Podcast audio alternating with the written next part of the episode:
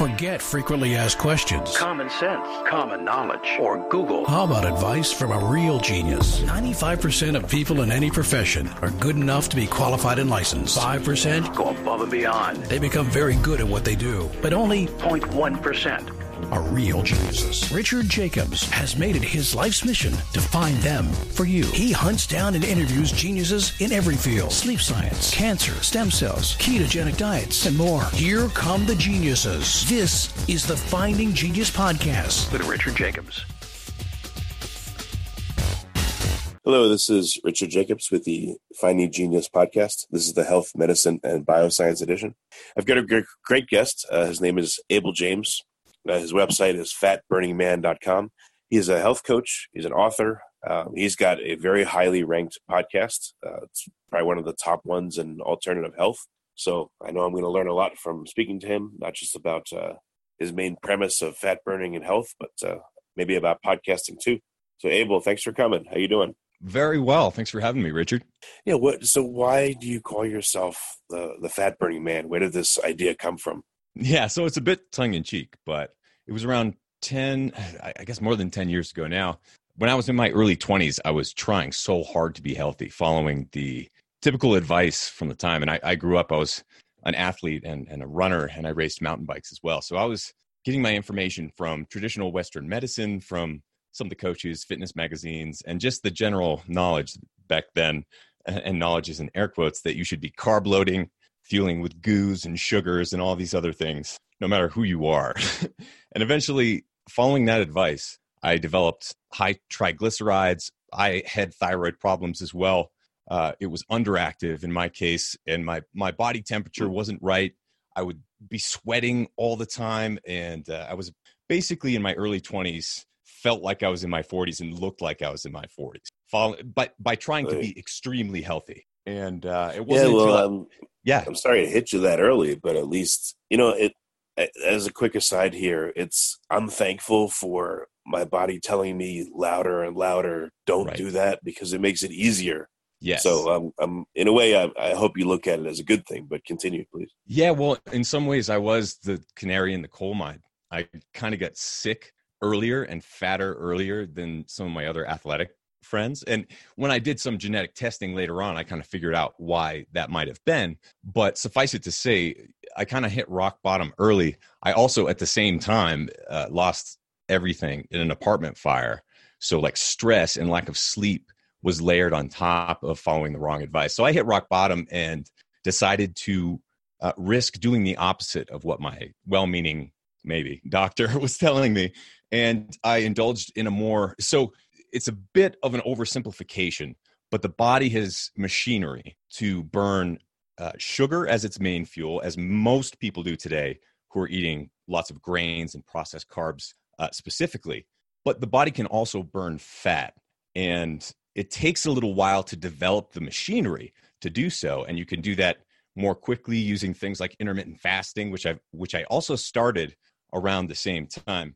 And so that was an interesting kind of corollary and, and phenomenon that happened to me. It wasn't until actually going way back i remember getting horrible food poisoning and i just could not eat for days. And uh and it was in coming back from that that i realized my hunger was completely different. I don't know if you've ever experienced something like that but sometimes when you're sick your your intuition starts pointing you in the right direction. Well, I remember as a kid getting sick, and yeah, it would be sometimes a couple days, and I don't think I ate much at all besides drinking liquids, and you know, I would lose a few pounds, but I think I probably only had a day or two of maybe thinking differently about eating, and then things would just go back to quote unquote Yeah. normal. Exactly. So that after that time, I'm just like, you know what? What if I don't go back into all of those supposedly runner friendly foods like the cereals, the bagels, the whole wheat? You know, I wasn't eating junk food. I, I should say. Um, I've always tried to be healthy, and I was eating lots of whole grains and the things that you know were were largely recommended low fat foods back then. But then, you know, as I started to eat real uh, butter again and olive oil and coconut oil and things like that, this is in the late 2009s, early 2010s. Um, I started to feel so much better, and the way that I was thinking felt better. Like I had more energy in my brain and was less dragged down by the lull that you usually get between two and three in in the afternoon or after that after your breakfast or then after your snack. You know for me when i was eating six or eight times a day it was like I'd wake up i'd eat breakfast eight o'clock say then i'd want a snack by 10 you know i'd be really hungry again. And then you know couldn't wait for lunch you know 12 or 1 could be a couple hours sitting there eating. Um, then again snack in the afternoon when you get that lull and then dinner and then you know maybe dessert or whatever but the thing is if you're trying to be healthy and not overeat calories and energy in that circumstance, then for every single one of those meals, at least for me, I was ravenous afterwards. I wanted to keep eating, but I had to cut it off because I knew I shouldn't yeah. overeat. So how did you know that? It's kind of funny for for myself. I had a gun to the head health moment, yeah. which made it much easier for me to change my eating. But for you, you did it without that, so that's even harder, I think. And you thought you were eating healthy, but yet you changed. So how did you do that? Yeah, I'm very fortunate to have been raised by uh, by my mom, who's worked in the health profession for her whole career, and and she uh, was a nurse practitioner in allopathic medicine, Western medicine, but also an author in herbal medicine and holistic. So she had always taught me that uh, that food is medicine and plants heal, and so it was it was really by abandoning my fears that came from the mainstream. I realized a lot of like the healthy eating that I was doing was trying to avoid things like fat and cholesterol or or salt, for example, right? It wasn't about nourishing your body with, for example, the the specific types of fats that your brain needs you know like omega-3 fats or, or really the whole spectrum omega-3 6 9 dha and all these different forms of, of fats shouldn't be avoided. They should be eaten on purpose. And so that's what I did. I, I, tried to get a wide variety and spectrum of fats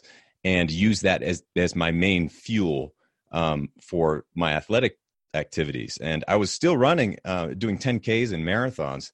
And so I started doing experiments, kind of fueling in different ways and training in different ways to see how my body responded. And it was the opposite of what all the running magazines were telling me, you know, that I should be carb loading and that I should be sucking down Gatorade because otherwise I would die. It's like it's so silly when you look at some of this fear-based marketing in retrospect, but um, it's easy to be fooled at the time. But suffice it to say, you know, with once you develop the machinery to fast effectively and burn fat as opposed to glucose all of the time or or sugar all of the time, then uh, you have a lot more control over when you're eating, when you're not eating, how much you eat, how long you can fast, and the ability to go, you know, from a few hours to a few days without food is a superpower in this world. And also, mm, it should be said too if you're looking to optimize your immune system, every time you eat, even a, a, relatively insignificant amount of sugar, your immune system takes a hit for hours or even days after the dose.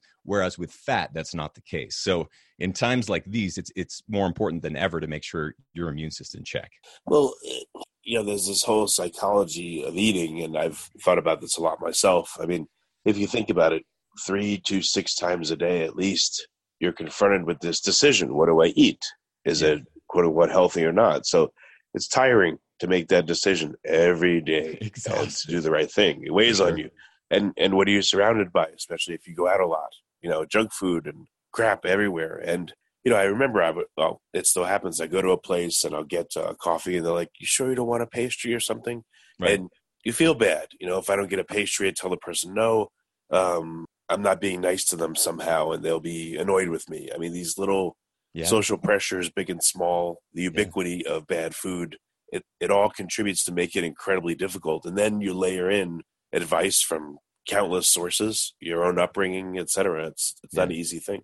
No, there's there's way too much information out there, and it's impossible to tell what's true, what's superficial, what's a half truth. And so, I think one of the solutions, perhaps, um, looking forward, is to focus more on where the advice is coming from and who it's filtered through, as opposed to just getting these little tweets and little articles here and there with, oh, butter's bad for you, eggs are good again. I should be eating those. Are vegetables bad now because carnivore is a thing? You know, it's so confusing and so overhyped and so driven by commercial interests as opposed to the health of of those who are on the other end. So what most people need to know is they're being raised in a or existing in a hostile media environment where they're being exploited and tricked into buying the wrong thing and eating the wrong thing. Whereas if you take a step back and you try to eat as our grandparents or, or great grandparents would have, eating whole foods that come from the earth that are hardly manipulated by man or machine and minimally processed, if at all. Think single ingredients that that come from the garden in your backyard.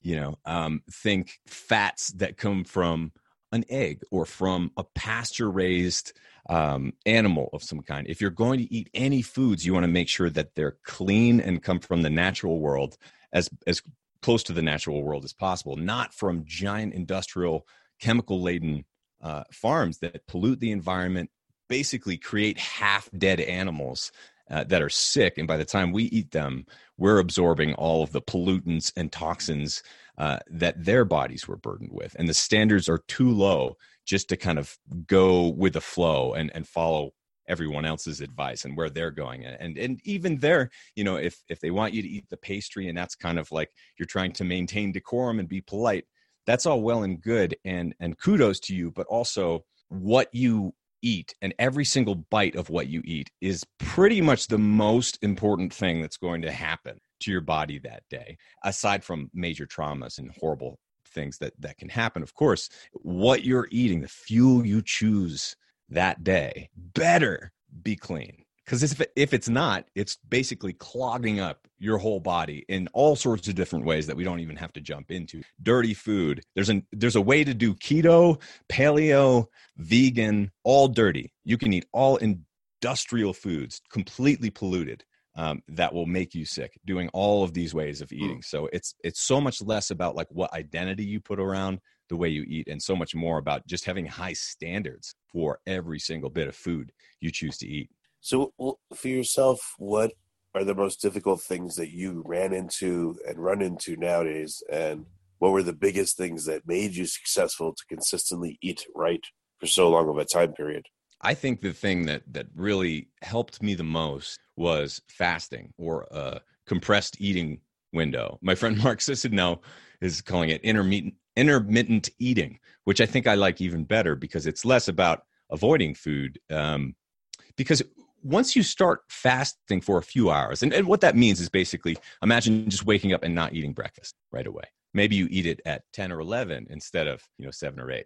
Or maybe you just hold off until noon and you eat lunch as you. So for me, uh, I have been doing pretty much one meal a day, only eating for four hours a day around dinner time. I've been doing that for about nine years, almost 10 years now. When I first started, I was doing more of the uh, starting eating at noon and finishing by dinner type thing, which is more of a 16 8 fast. Um, and then on top of that, you can do longer, more extended fasts kind of therapeutically for three to even seven days. And some people do longer for spiritual reasons and things like that. But I'll say that one of the biggest reasons it helped me is because it curbed my hunger. I realized that once I, after a few days of, of pushing my breakfast back into later of the day, I realized that I didn't have those cravings and that actually it was the eating that was making me hungry after. And so if I delayed the eating until later in the day, then my hunger, I didn't feel hunger anymore in the morning. I could, I could work or I could even work out. I could go for a run and do fasted exercise. If you want to lose um, fat and develop yourself as a fat burning beast, then that's kind of an excellent way to do it is, is working out fasted at actually a relatively low intensity. Um, that can be very therapeutic. So you don't have to force yourself to constantly eat less because you're in a space of time where you're not really thinking about eating for about half the day, for example. And then for the other half of the day, you in your, can in eat. your uh, in your my question in your four hour window or yeah. whatever window in which you do eat were you stuffing yourself or were you were just eating to normal levels like what did I've you experience at first yeah when i first started this i was in my 20s and i was training a lot lifting and running and stuff and so i do declare i had some pretty epic you know the rock type cheat meals from you know i don't know maybe a year or two i did that in 20s but to be honest that got old really quick. Um, it was interesting to see that eating a white potato or eating a donut in the morning had a similar effect on the way I felt in some cases, um, and and also a similar effect on on the way that you can you know sugar in your body if it's coming from a dirty source can can be similar to sugar coming from what would otherwise be a clean source. So there was a lot of learning about that but it was really once i turned down the sugar that's the thing that made it so that i didn't keep stuffing stuffing my face and i didn't want so um, yesterday i was recording all day did a whole bunch of different podcasts and, and stuff like that all day and then we're moving house at the same time so we're super busy right now and i had a very small dinner very small. We had pasture raised grass fed instant pot uh, ribs, pork ribs, delicious, made in you know with with a whole bunch of different spices, different types of herbs and spices and sauces and and acids and vinegar based things that we like to include when we eat our meats and small amounts of fermented foods. And then I think I had some chocolate and a couple of homemade like cookies. And that was that's pretty much what I ate all oh, and I had a small tin of oysters at like four o'clock. And that was it all day. And uh, at first I would have been like, how could you possibly eat that little and still feel so so good? But it's hmm. not about how much you're eating. It's really about how efficient your body is at using the the fuels and the foods that you're eating to transform it into energy. And when you first start burning fat, you're not that efficient. But the longer you do it and, and the better your body gets at dealing with not having food and enacting these self-healing processes like autophagy and uh, and also boosting human growth hormone naturally and, and aiding your ability to sleep. It's like the body has all of these wonderful magic powers that you can engage uh, through natural means as opposed to taking exogenous ketones and a bunch of drugs to try to force your body to you know shunt sugar in a different way or use fructose or fructose differently. You know, it's there is definitely a great need for advances in science, but I think a lot of people are still looking for a pill and they don't realize that their body is capable of doing a lot of these things naturally. Well, when um, coaching clients, when you work with them, just in terms of the eating window, where are they usually at when you first work with them, and where do you get them to, and at what point, you know, would someone need to restrict their eating where they'll actually feel some positive effects? Yeah, it's everyone's a bit different, but I think it's important to take it one step at a time instead of jumping all in. Unless someone is super committed, like I was on a ABC TV show coaching someone named Kurt Morgan, who's 252 pounds at the beginning, um, and over half his body weight was was pure fat at that point. And so we went long and hard, and, and he lost 87 pounds in three and a half like 14, and cut his body fat in half. So with him, I went fast and, and hard, and he was up for it. And a lot of that was fasting and just kicking out, like I said, the sugars, the processed carbs, but even the wheat, um, rice, can, and oats. Some of these carbs can be relatively clean. And if you're training a lot and you want to rebuild glycogen in your muscles and kind of like re top off some of your sugar stores, then that can be okay. And then it's like, I don't avoid all carbs, but I keep them probably within on any given day 50 to 100 grams. When I was maxing out, even during my training in, in my late 20s, it's like I probably wasn't going over 200, and it was probably a lot less than like less than 150 most days and less than 100. Um, definitely for the past like decade or so. So for most people, if you ease into that, it's really if if you were having a little snack pack of 100 calories of something that's like chips or carbs uh, you know, cheese doodle type things, popcorn. Eh, that that's not filling you up anyway. So you kick out one of those um, a day. Say you were eating one little hundred calorie snack like that, which is supposed to be healthy because it's only hundred calories or what's in it, right? Especially if they're whole wheat or whatever. Right. so you kick out one of those a day for a week. That's 700 calories. And a pound of fat, you know, 3,000, 3,500 calories or, or so. And, you know, we're not perfect machines or whatever, but if you just kick out one of those little things or push back your breakfast so you're only eating you know four or five meals a day day instead of five or six that really adds up over time. In the same way that if you lift a kettlebell you know 50 pounds you lift that twice uh, in a day for seven days straight and then you do that a whole year it's thousands and thousands and thousands of pounds that you've lifted by doing something extremely insignificant so for most of the people i work with it's more like that where where you start to get your power back by realizing that you don't have to eat all the time. Well, when I've read a bit about intermittent fasting, um, it seems like there's not much benefit, at least in the scientific literature, until you get to at least you know a 16.8 or maybe an 18.6. But what have you seen with clients? Is a at least even a 12 hour window a big milestone for them or just yeah and, and and yes to your point that's that's a great point is that there are a lot of benefits that kick in at that like 16 hour mark um, and and more benefits that kick in at 24 hours and sometimes a couple days. So uh, there are cascading benefits but it depends on your goals. If you're looking to stop overeating or get a better control over your hunger and lifestyle then i think that that's a win right there like pretty much i think almost everyone can win by eating a bit less. This isn't like popular advice for me to say, and I didn't always speak this way or think this way. But I think, you know, one of the biggest problems we have and, and the reasons we're putting on so much weight is because we're overeating, but it's we're overeating because the foods that we're eating are making us more hungry, right? Like every time you have a processed food, it's designed to get you to come back for more. It's keeping you hungry on purpose. That's how these foods are designed and that's capitalism kind of you know but if you can realize that and and start to make your own food like we make our own dirts desserts we make our own desserts with real food and and really turn down the sugar and use natural sources like maple sugar um, honey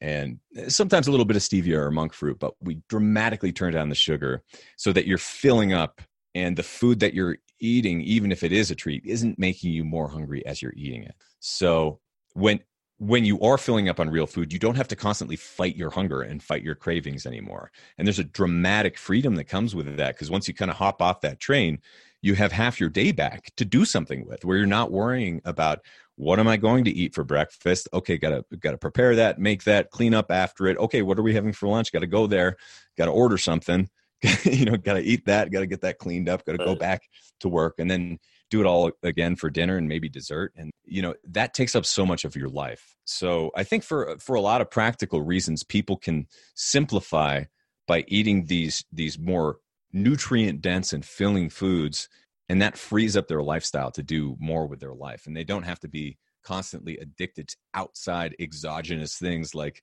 like various forms of sugar in in sodas in in carbs like bread that people use for energy and in these little carb hits of snacks. Um, you don't need that anymore. And once you can kick a little bit out, you, you find that you can keep that ball rolling. And I, I think a lot of people don't realize how addicted they are until they they really start going on this elimination style diet. One thing I would recommend is if if you are serious about this, like take pretty much everything that's packaged uh, packaged food that you know is processed in one way or another and put that in your MRE, like survival preparedness food stock up pile. Don't touch it um, for for a while because that food will keep. It's okay. You don't have to give it away or anything, but do your best to surround yourself with fresh foods from the perimeter of the grocery store that spoil, that are perishable, and eat them uh, primarily. And and really try not to stray into those processed shelf stable foods if you can avoid it.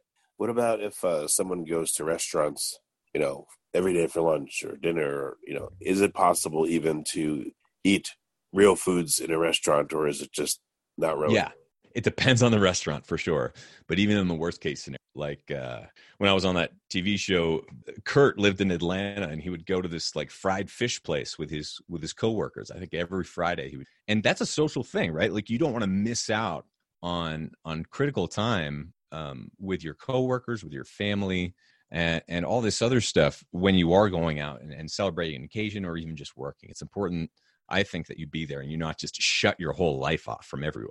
So that said, even at that fried fish chain um, down there in Georgia, there was a way to get the fish not fried, but uh, I think they had options for for steamed, for baked. You might have to ask them specifically if they could get you something that's that's not fried in oil or um, you know just whatever particular dietary recommendation you have. At this point there are so many picky eaters on the vegan side paleo side um, you know people who have food allergies to gluten and all sorts of peanuts and, and shellfish all these different things. And so even if they are hotel chains and fast food chains most of these restaurants surprisingly it might not be on the menu but if you ask them are are more than willing to accommodate you and your whatever food you know whatever specifics you want as far as how your food is prepared because they're trying to sell you food and they're trying to make money and they want you there Right. and they want you to come back. And I've found that,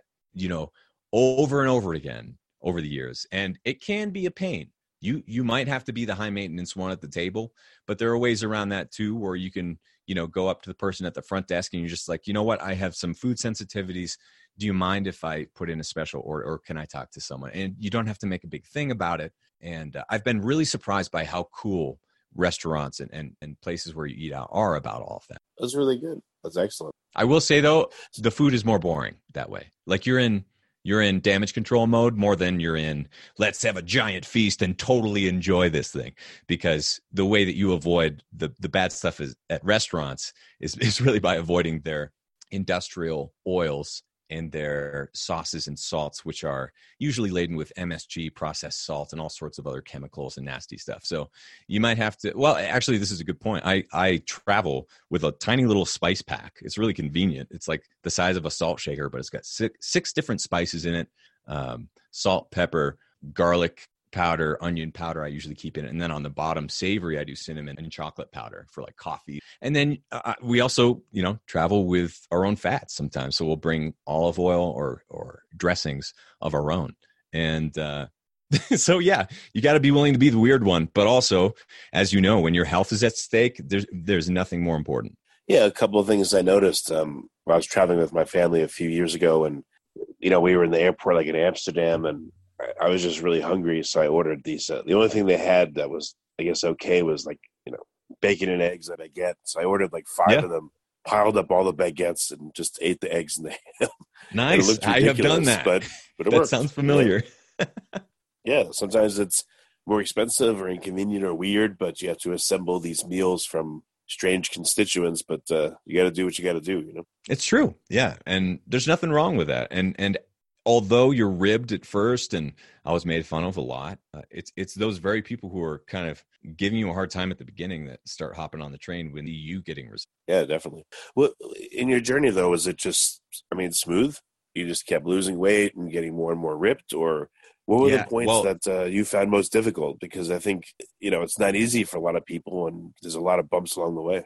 Absolutely. It's different for everybody. But I can say if you're not used to being in the, that intermittent fasted or fat burning mode, then a lot of the benefits can come pretty quick, mostly in the form of getting rid of excess water right away, first couple of weeks, where a lot of people notice that um, all of a sudden their face starts being a little bit more thin and and their joints are less um, inflamed and a lot of this is because when you when you have an excess of sugar stored in your system, it comes with water. And so as you become less reliant on sugar and you stop eating so much of it, your body lets some of that sugar go and lets some of that excess water go as well. And so that water weight feels different, you know, because if if you're out running, for me, five, ten pounds, even if it's just water, makes a big difference in the way that you feel. So I actually kind of like training with my carbs down. And um, as far as it being smooth or not, that can be difficult. That transition for a lot of people going from riding that carb train to not being on it all of a sudden it comes with like your body's not ready. You have never felt some of these feelings before. They're going to be novel. Um, it's it's going to feel weird in your stomach probably. Your muscles and your brain might feel low energy, but that's because of a skill that your body doesn't have yet that you're developing. Some people call this like the keto flu or the low carb flu or whatever, but it's not really a flu as much as your body is just like, oh my God, what am I going to do without sugar? And it's like, oh, I can just burn fat. And once it learns to do that, then it can burn the fat from your legs, from your back. One of the wonderful things about being a human is that we actually store our fat right in the center of gravity, exactly where you would want it. It's, it's perfectly designed. But if we're constantly eating sugar, then it shuts off your ability and your natural skill to, to access that fat as a store of fuel. So it's, it's truly incredible what some people can do um, uh, and, and how efficient they can get at burning that fat, but it does take a couple of weeks. So I would say give it a good 21, 30 days to get a fair shake of eating this way. And you can start slow, that's fine. Um, and make sure that you're drinking plenty of water. If you do those and, and that you get plenty of, that you're not afraid of Himalayan salt, like not processed salt, but clean salt. Sea salts, unfortunately, are, are largely polluted with microplastics and other pollutants, but uh, but salt is an important electrolyte to keep in mind. Magnesium and potassium can really help as through that trend. But then after those few weeks, really, there are a lot of people there's where there's no no turning back. The people who I've seen succeed lose over a hundred pounds, and um, I've I've coached a lot of them. They they don't go back because it's almost it's it's not pleasurable. They they feel like they were addicted to food as I did. I felt like I was addicted to food before and I don't feel like that anymore. I feel like my my brain and my habits have literally changed. Yeah, I noticed that um, when I had a lot less sugar, if I ever tasted anything that had, you know, quote unquote normal levels of sugar, I was like, Ugh. yeah, oh my god, too much, right? Or it's like a punch you know, in your things teeth. with tastes. Yeah, like you're like, oh my god, you know, it, it would make you like, I don't know. And then uh, I, I remember like certain foods that seemed to be okay before now taste literally chemically, like they're full of chemicals. So yes, that made it a lot exactly. easier not to have that stuff. Totally, yeah, because your tastes do change, but it's it's mostly from removing the over stimulus, right? It's it's from removing all of this excess noise that that all of a sudden your palate changes and you become much more sensitive to even a little bit of salt or a little bit of of this particular spice or or you can be like oh is there ginger in this? You your your uh, senses actually become more powerful um, especially when you're avoiding all of those chemical sugars sweeteners um, msg is in almost everything. It's it's oh it's so bad. Once you avoid it though uh, you you really notice when it's in something. You put it in your mouth, and MSG, anytime, um, like it's it's a bizarre little tingle, but it's a unique sensation. And I can actually, my wife and I has this, we both have this thing where when we eat food, we can almost tell what poison has been doing this for so Ugh. long. And at first, like I- wouldn't be able to tell at all. You know, if if you're drinking soda, you're drinking Gatorade, even every once in a while, you can't tell. Your your senses are way too blasted to to be able to notice what real flavor is. Unfortunately, Yeah, I remember I was at the mall last week and there was an ice cream place and I looked at it and just there wasn't one natural thing in the entire place. Like it was Right. just I looked at you know there was sugar, sugar, sugar. These eight kinds of sugar made into this. These nine kinds of sugar made into that. And like even the machinery and the people and the lighting, like literally there was not one thing in the entire store that was natural. Nothing. And I Yeah. you know I looked at a picture on my phone of like a farm or produce and it just literally looks so radically different and I didn't even think about that until I sat there and looked at it. And I was like, wow, it, it looks like, it looked to me like the Matrix. You know how people were plugged in and they were sucking out nutrients or giving them nutrients? Like yeah, this, this place had, you know, the soda machine and there were boxes of soda with tubes and man. it looked like the Matrix to me. It was, Isn't that Weird. sad? It's so dystopian. It's like, why are those our standards? Why are our kids being raised in this world? We need to demand better than this. yeah, definitely, definitely. So, um, tell me a, a little bit about your podcast. You know, what's the goal of yours? And tell me about your coaching and your books. Like, where are you headed? You've you've conquered your own eating. Your family's eating. You're helping other people, but like, do you have big goals in mind? I mean, if these are big enough, but uh, like, where are you headed with everything? I appreciate that question. Um, I, I really, we're so happy to do what we do and and be able to help others. That's why we do this. And and when we're not able to, or when we unplug for a while, we really miss it. So um, I, I do the Fat Burning Man podcast where I interview, uh, as you do, thought leaders, uh, mostly in the in the world of health, but increasingly, uh, pretty much from from every walk of life. And we try to figure out this whole thing together because everyone has a different perspective. Everyone has um, unique skills and abilities and, and backgrounds. And so I love talking to PhDs, doctors, and then just regular Joes and Janes who have gotten real results. And, uh, and, and so the, the podcast is a great pleasure to do, and it's a video show as well. And uh, I run fatburningman.com as well, which is a blog, and I do some writing there. And then also on, I'm a musician, and um, I wrote a new book, a book of humor called Designer Babies Still Get Scabies and that just became a uh, number one international bestseller. So I'm really excited about getting that out there too, because it's kind of a different kind of project. And then also working with the Tim McGraw band again, potentially um, on a few little things, and maybe even a TV show. We'll we'll see. I can't say too much right now, but there's a lot. that's going to be coming this year and next, and we're not going anywhere. Maybe you'll turn Burning Man into Fat Burning Man and take over the festival or something. You know? it might be a lost cause at this point, from what I've seen. oh yeah, that's funny. Well, Abel, all right. So, what are some resources for listeners? You know, they can find your podcast. I'm sure on iTunes everywhere, right? Fat Burning yes, Man that's, podcast. That's, that's called. called Fat Burning Man, and uh, once again, my name is Abel James, so you can just search for me on uh, in, in podcast stores, social media, and, and that sort of thing to find the podcast and, and that content. But also Abel James, A B E L James.com has some of my other projects. And then if people want help directly from you, do you offer that with coaching or should they read books first? And what are a few more resources for? Yeah, yeah. I do have a whole bunch of different books that I put out in 2015, 2016. The Wild Diet is a big one. Um, and I'm going to be updating that and releasing a new version uh, hopefully this year later this year um, but that's that's a great read and audio book if you're looking to just kind of dip your toes into this sort of thing but if you're looking for uh, courses and more intense coaching then definitely go to fatburningman.com check out our store write me an email get in touch and